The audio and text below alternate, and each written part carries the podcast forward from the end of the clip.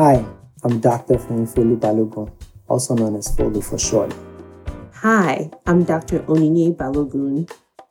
We, we are, are the Onc Docs. Thank you for tuning in to our episode today.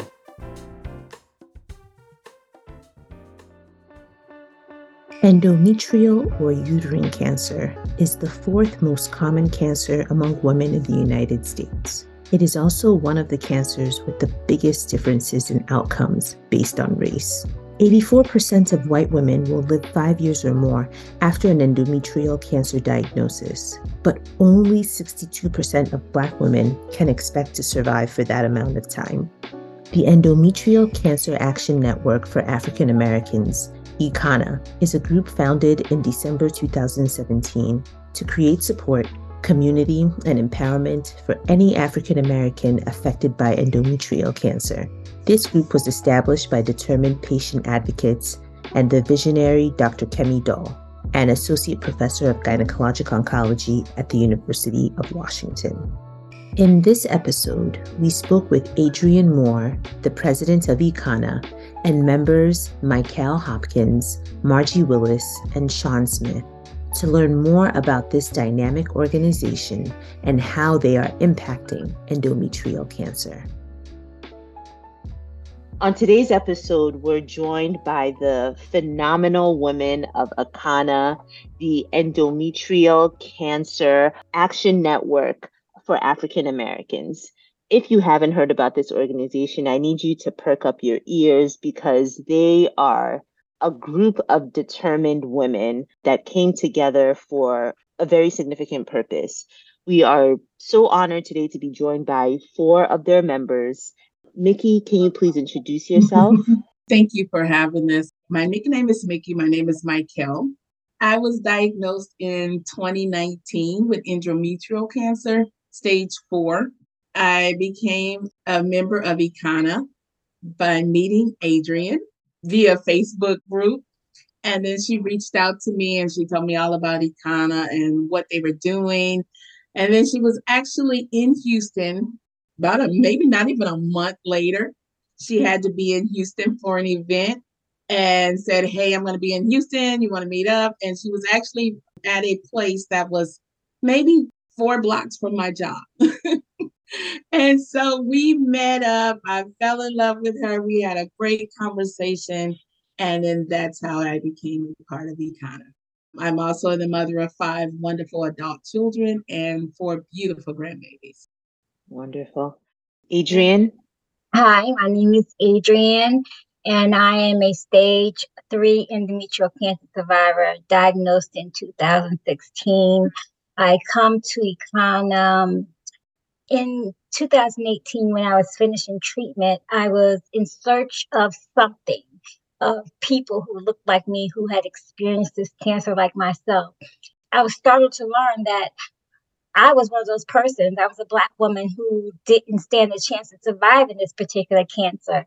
But because there was a physician who also knew that there were women out there like myself who were going to be looking for other Black women to support them, Dr. Doll said, Hey, you know, would you like to become a part of my steering committee?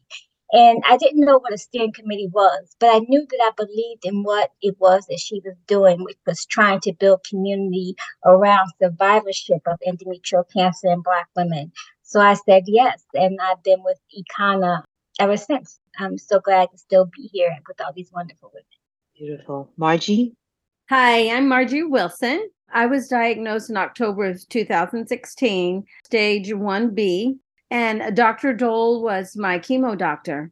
So I met Dr. Doll during my journey. And I also experienced a doctor who did not listen to you. I mean, literally in 15 minutes, I was in and out of my appointment with him. I was on the table. He had checked me, and I was sitting in the other room registering to get my surgery in 15 minutes.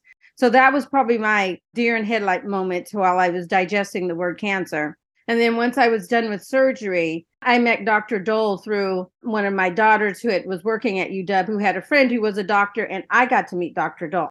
So after my four rounds of chemo and three rounds of brachytherapy, Dr. Doll said, Hey, I'm starting this research. You want to be a patient partner? And I was like, What's I didn't say what's that. I just said, Sure, I want to do it. And then we started ECANA in December of 2017.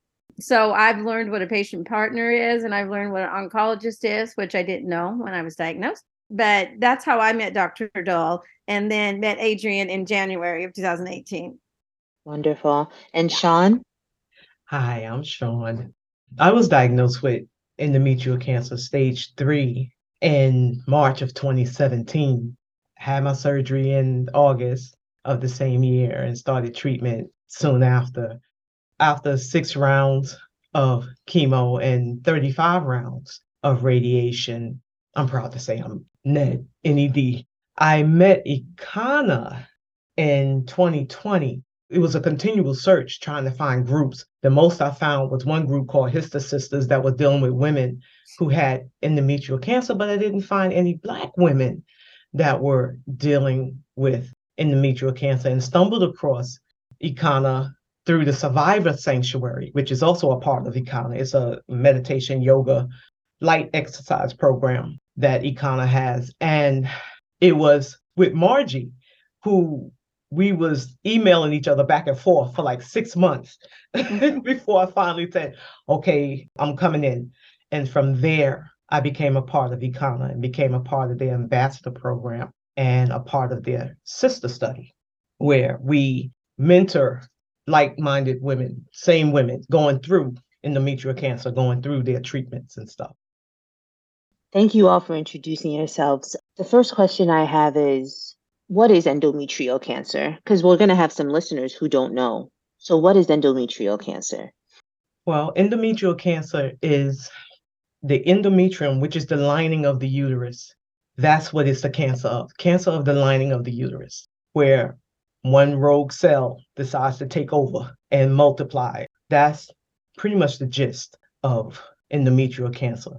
And if it's not caught in a timely manner, it can spread beyond the endometrium into the muscle of the uterus and then furthermore into the fallopian tubes and the ovaries and the cervix and then beyond. That's where you get those different stages. Am I correct, ladies? Very good, Sean. And I was thinking Great also, job. too, one of the first things that my first ultrasound that I had, she goes, Your uterine lining is a little thick. We're going to watch that. That's what I was told. And then by the next time I got another my ultrasound, it was like, Oh, no, I'm a little concerned because your uterine lining is really thick.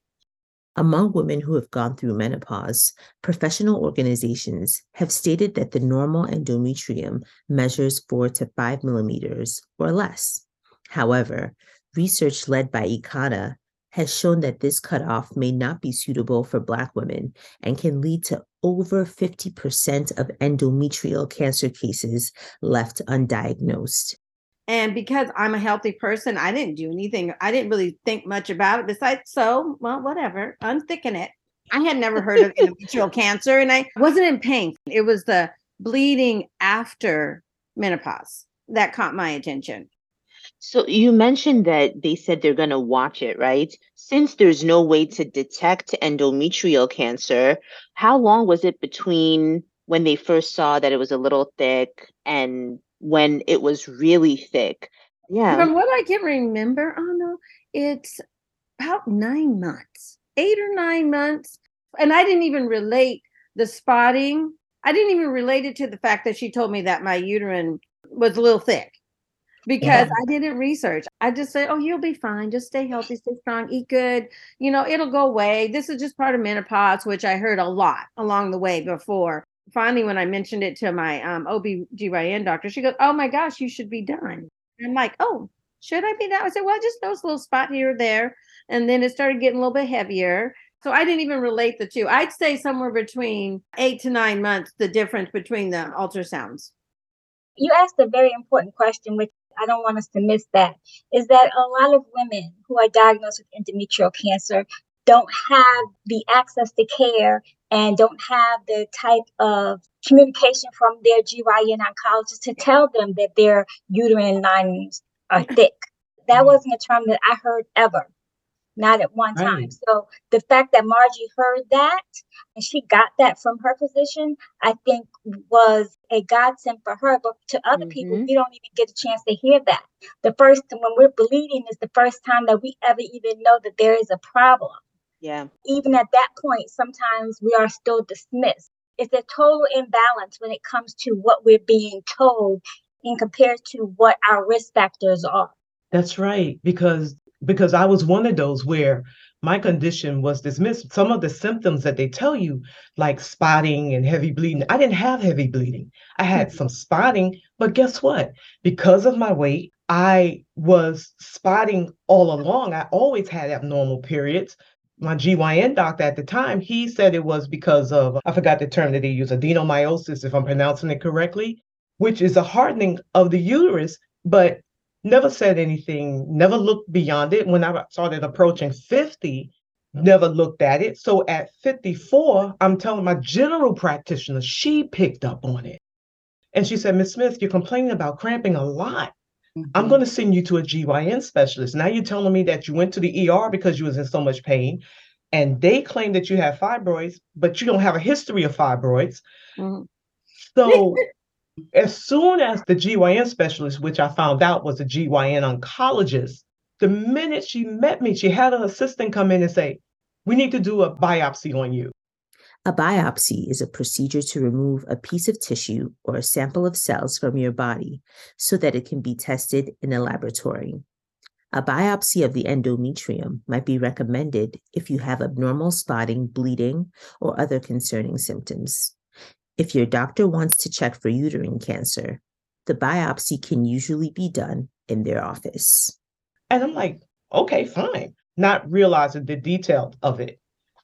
And then when I finally met her face to face, she said the reason why I had them do a biopsy was because there was no way that you at 54 was having normal periods and showing no signs of menopause because I didn't.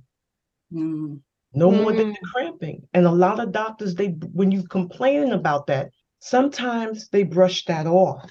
They just brush it off and just put it on this one particular thing. I know for me, before what took me so long to even go to, to the doctor was because of financial insurance, stuff like Mhm. that, kept me even from going to the doctor. And so when I finally got the insurance and went to the doctor, I had already been through menopause at 45. And I went because I was spotty. I had already been through menopause, hadn't had a menstrual in um, a few years. Then all of a sudden, I started spotting and then it started continually and it didn't stop for at least about a month.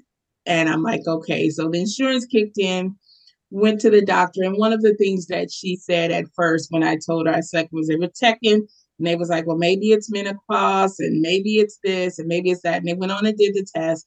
And i was like no i think i went to menopause at 45 somewhere around there. I knew my body was going through that change and so when that came back, she did said yes, I was postmenopause.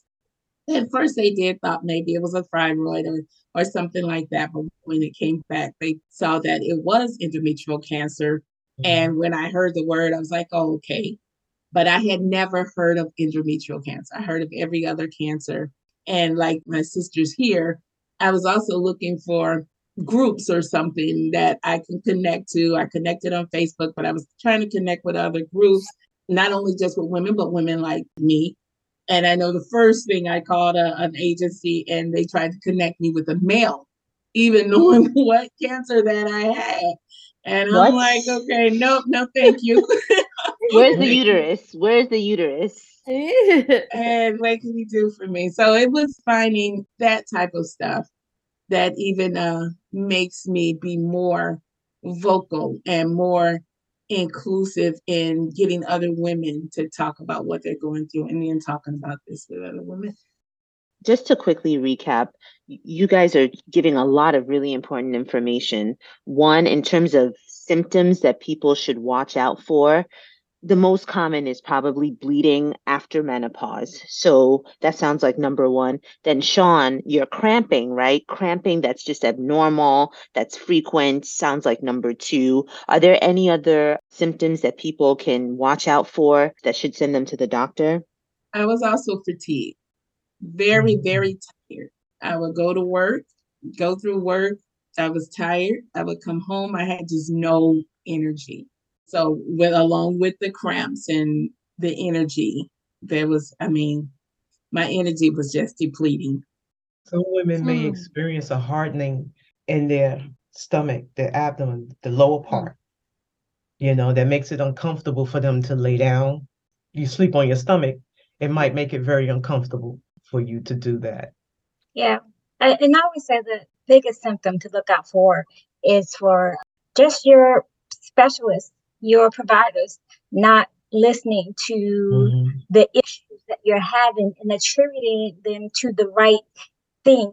That is the, one of the biggest symptoms Yeah. that contribute to our higher mortality rates in this cancer than other women is the fact that we are not listened to and that our experiences are normalized. Being perimenopausal, having heavy bleeding, being overweight, and fibroids, right? All the things that they hmm. tell us is normal are all the things that can lead to our incidences of endometrial cancer and put us at risk of death. Yeah. Or even being told that you have endometriosis. The harsh reality is you've lived in your body X number of years. You know when something's off. Yeah. You know something's off. And just like Adrienne said, a, a lot of doctors don't listen. Like I, I always said this. If my male doctor had listened to me at that time, maybe we would have caught it at stage one Mhm. instead of stage three. I already had a precondition. You know, you're telling me obesity is at risk, but here I am now, menopausal age, and you're telling me, oh, there's nothing wrong with you. Your FSH levels are normal. And I'm like, why am I cramping so bad? I mean, there were moments where the minute I saw a spot, I would start crying because I knew what was coming. Mm. I knew I was going to be in intense pain. And you're telling me it's because of this one condition and you're not even looking at it further. But then I say that's my fault because when I found a lump in my breast and he told me I think it's just fat. But if you want to pay for the menopause, I mean to pay for the. Mammogram. mammogram, that should have been my red flag right there to find another doctor. Wow. Well, you know, inside we want to trust doctors. We want to trust people in authority who have gone to school, that have read the books, that know this stuff. You respect your doctor. You listen to what the doctor mm-hmm. says. You do what the doctor says to do. Well, what did the doctor say? You know, but we know we know different now. Yes, indeed. And we have to stop going on blind faith. Like Margie said, you put in the time to study. Mhm. You dedicated your lives to this. Yeah. But there are some doctors that just won't listen to us. If you find a doctor like that, you need to start searching for someone else. Mhm. You really do. Because, hey, it almost costs all of our lives. Some of them it's not that they just don't listen, and some of them just don't care Don't as, they, as they should. They don't really care. They don't Mhm. really care. And that's why we're here to educate each other, right? Each of us have gone through these cancers, through these symptoms, through navigating the waters of communicating with providers in the proper way. We've learned all the mistakes so we can tell the next woman what she doesn't have to do, what she does not have to tolerate, right? We give them the language and you also provide them with the support that they need in order to go into their provider's office and say, hey, why aren't we looking at this? You know what? I think my symptoms kind of line up to something that I've heard of before. Yeah. What is this thing called endometrial cancer that none of us had heard of prior to us Mhm. being diagnosed? That's what we're here to do. We're here to educate the next Black woman. There's power with knowledge. So whatever we can share, exactly what you just said, Sean. That you know, that was my red flag. But it was like, okay, we're gonna give you some more information. So before that red flag comes up, you know you're gone. Yeah. Like just if you're just flat out uncomfortable and don't know why, just go find another doctor, get another opinion. That's and because of my girls, I got three opinions, and Dr. Doll ended up being my third opinion. person that I talked to about my cancer. One recurring theme that I'm hearing from you all and also heard from people before is this abnormal bleeding. And I think it's this postmenopausal bleeding. And I believe that it's one of those things that there's always an excuse or another answer that someone gives as to why you shouldn't worry about it. You've all said it in bits and pieces. Mm-hmm. Can we just throw out those excuses and why people should not listen to it? Like if they say, oh, it's fibroids, like well, you Sean, you said they said you have fibroids, but you never had a history of fibroids. That doesn't add up. Or what kind of non other reasons do we hear that people should be wary of and not just take it and stop? It's part of menopause. Yeah. You're still in menopause. Or your weight is the reason why Yeah. your menses is going haywire. Now, it may have something to do with it. It might. Now, in some cases, it does have an effect, but not every time. Mhm. Not every time. And if you've already stopped, you've already gone through menopause, and then all of a sudden you're having what they call a breakthrough. No, you need to look into that. Yeah. Mhm. Yeah. And that's what mine was. Like I said, at 45 is when I went through. When I found out about the endometrial, I was going into my 50th birthday. So that was five years after when the bleeding had started. And I had not had a even a bleeding in maybe a year or two or a year and a half. But like I said, the thing that stopped me from even going is not having the insurance, having a job that had insurance that cost me more than half my check Mm. every paycheck. And Yeah. it's like, okay, I can't get that. and things like missed periods. I mean, somehow or another, I don't know when we got to a point where we decided we wanted to normalize things that should be classified in our reproductive cycle as abnormal.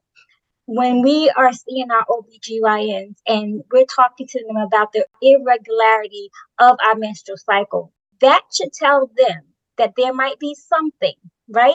That I might mm-hmm. be at risk for. We get pap smears to let us know whether or not we have abnormal cells that put us at risk for cervical cancer. Yeah. Because we have no diagnostic testing for endometrial cancer, the only thing that they have to attribute to our risk factor for this particular cancer is our word, is our history. And if our history is telling you these things, this is something you should now start begin to educate us about and maybe put in your own heads when we should start looking. Well, let's make sure that Adrienne isn't at higher risk for endometrial cancer because of Mhm. Sean is not at risk for endometrial cancer because of all of the things she's already told us and that we know in her history. You know, we give it all to you when we land on there inside those stirrups. And it's Yeah. up to you to give back to us what it is that you see, but also what it is that you hear. And we're telling you the truth. Just you just gotta believe us. Mm, believe black women. Yes. yes. That's good. yes. Yes. And I think that at a certain age, Yeah. you should automatically have a biopsy done as a marker to say, I okay, so. well, we did a biopsy in 2022 and it was Mhm. normal. Has anything changed Yeah. during that Mhm. time? Have you been having spotting, cramping? Have you gone completely through menopause Yeah. and started bleeding again? We need to ask those Uh, questions. yes. Good. Along the lines of what you're saying, Sean, I think what you're touching on is like Adrienne says, there are no diagnostic tests, and we're trying to figure out how do we catch this early. Dr. Doll, that you guys have talked about, has talked about how the tool we rely on, ultrasound, does not perform as well for Black women. This is because many Black women have fibroids that can make it difficult to see the endometrium well on ultrasound. So I know mm-hmm. she's doing a study looking at in what ways do we have to change how the guidance for ultrasounds and how thick the endometrium needs to be in order for it to trigger someone to say, hey, there's a problem. And then just quickly, you know, in terms of risk factors, we touched on the risk factors. Obesity is one risk factor, a history of polycystic ovarian syndrome, PCOS. In addition, diabetes we know is a risk factor for endometrial cancer and family history, right? And not just if you have a family history of someone who's had endometrial cancer, if there are people in your family who've had colorectal cancer because there are you know syndromes it's called lynch syndrome that connects the 2 mm-hmm. i want our you know black women to be educated about these are the different things that i should be aware of so that when i go to the doctor even if they aren't thinking about oh you might be at a higher risk for endometrial cancer i'm thinking about it so now i want us to get into why are we here today talking about endometrial cancer in Black women? What's the status? What's the state of that disease in Black women? That would be that Black women are dying at higher rates than white women. White women are diagnosed more, but they're surviving more. And that is one of our major goals is that we want to educate Black women yes. so that they can have some knowledge, which gives them power and confidence to be able to look the doctor in the eye and say, Thank you, but I'm going to get another opinion and mm-hmm. walk out instead of mm-hmm. sitting there feeling like, you know, you're being chopped up and chewed out and, you know, spewed out. And one of the things I got all the time before they saw me, I was 58 at the time. I'm 64 now. And I walk in and they go, Where are your list of medications? You don't have high blood pressure? wait, you don't have diabetes? I got that so many times. I said, I don't have a list of medications. I take one thyroid pill. I don't have high blood pressure and I don't have diabetes before they could even say it. But they've already looked at my record, right? And just assume, oh, 58 year old black woman. I was so done with that by the third or fourth visit. I was like, why do they keep saying this over and over again? But that's the thing is that we are not getting the attention that we need and the research hasn't been done. We're not part of the research because of past history and that's another goal that we do in um, ECANA research. Be, try to be a part of research learning about research so that we can be a part of the narrative when they're discussing this stuff about what to do. And don't put us in a box. I walk into the office. They see my size they see my weight and yes, I have high blood pressure and I have diabetes. I understand that. But did you know that my high blood pressure medication is at baby dosages? For the past 15 years, it's been like that. So don't put an obese person in a box and just assume mm-hmm. that all of her issues and problems are based on her weight or because of her weight. Yes, it is a risk factor. But I tell anybody quickly, my grandmother built the same way as I am. 95 years old is when she passed. She did not have high blood pressure. She did not have diabetes. And she did not have endometrial cancer. I totally agree. Is do not put everybody in this cookie cutter box because yes. I'm one too. They they kept asking for all the pills, and it's like, okay, I don't have any pills, and, and I was I am overweight, and I didn't have any pills, but that is one of the things. And my grandmother, whom now that I walk through endometrial, I believe that that's what she had. And that was never known to us. But she was in the hospital, stomach bloating up and all of this stuff. And she was a small woman, a very healthy small woman. So it's like, take us out of this box and get to know us the reason why we're having this conversation, ladies, and the reason why it kind of had to become was because so many Black women being overlooked for this disease. And because we're mm-hmm. overlooked for this disease, we were dying of this disease.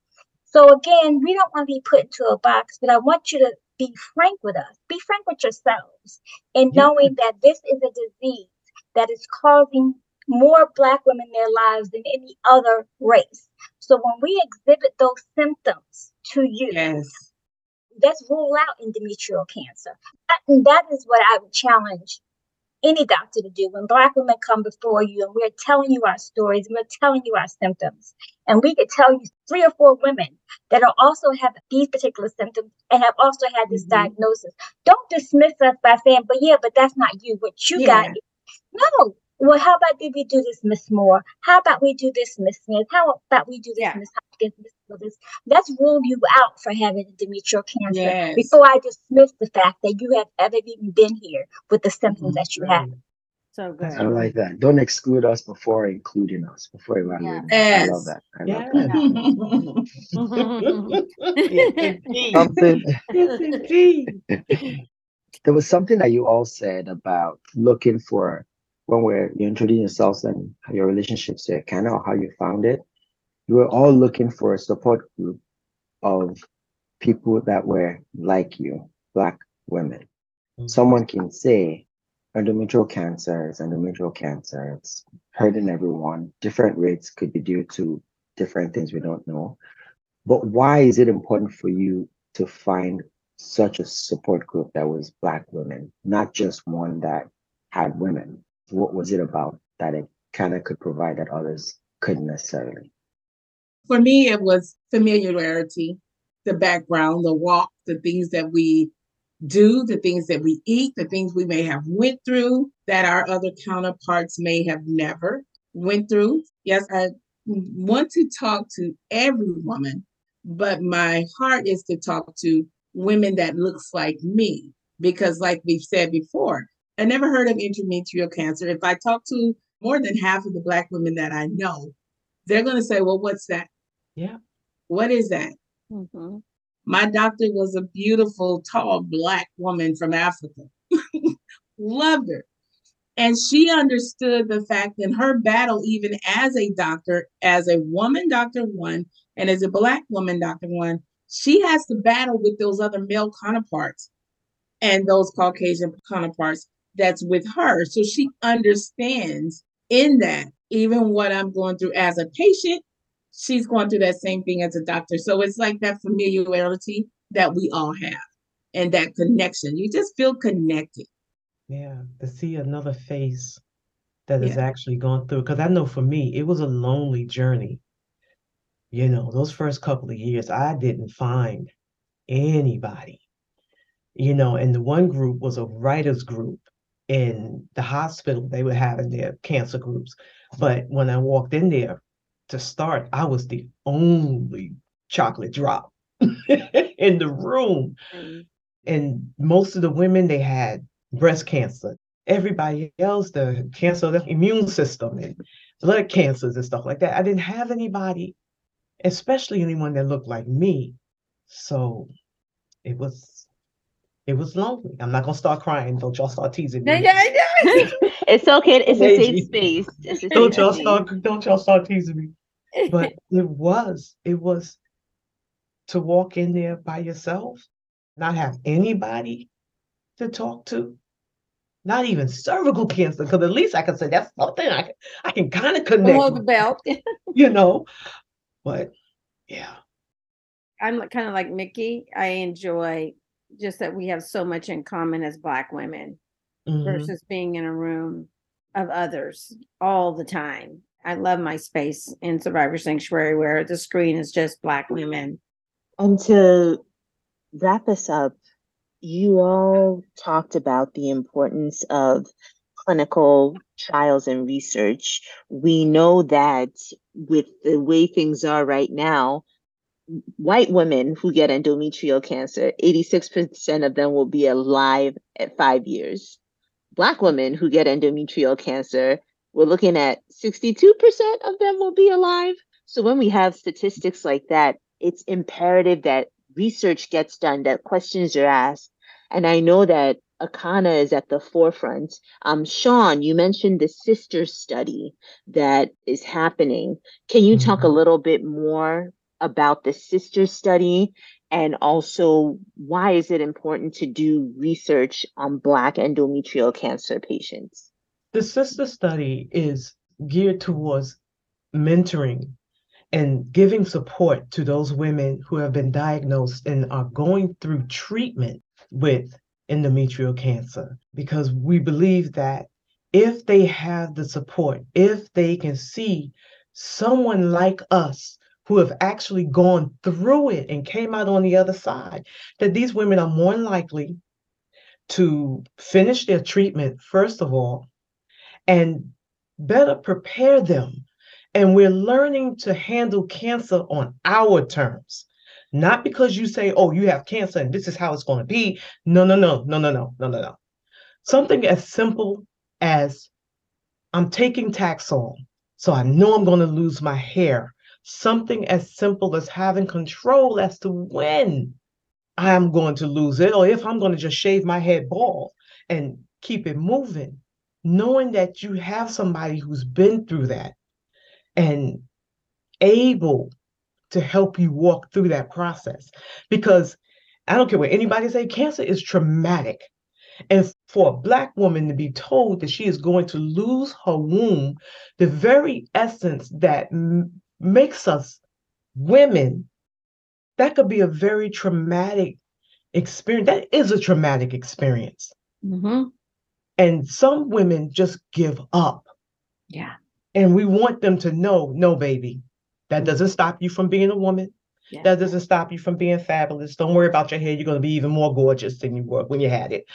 Mhm. And you will get through this. Why? Because I got through it. Adrienne got through it. Mickey got through it. Margie got through it.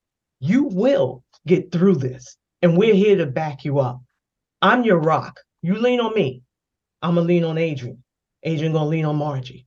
Trust me, you got a support system. You're not going through this alone. So I need you to finish your treatments. And while you're finishing and going through your treatments, we're going to show you exactly what you need to focus on. Take control of this. Yeah. Take control of it. Beautiful. Now I'm going to cry. I'm proud I'm of you, Sean. I have you, you, you all have just blessed us today by being part of this podcast. Thank you so much, Mickey, Margie, Adrienne, Sean. There are so many takeaways from this. And I firmly believe that you will save someone's life who listens to this episode. Yes. I firmly believe Absolutely. that. yes. Absolutely. Thank you all so much.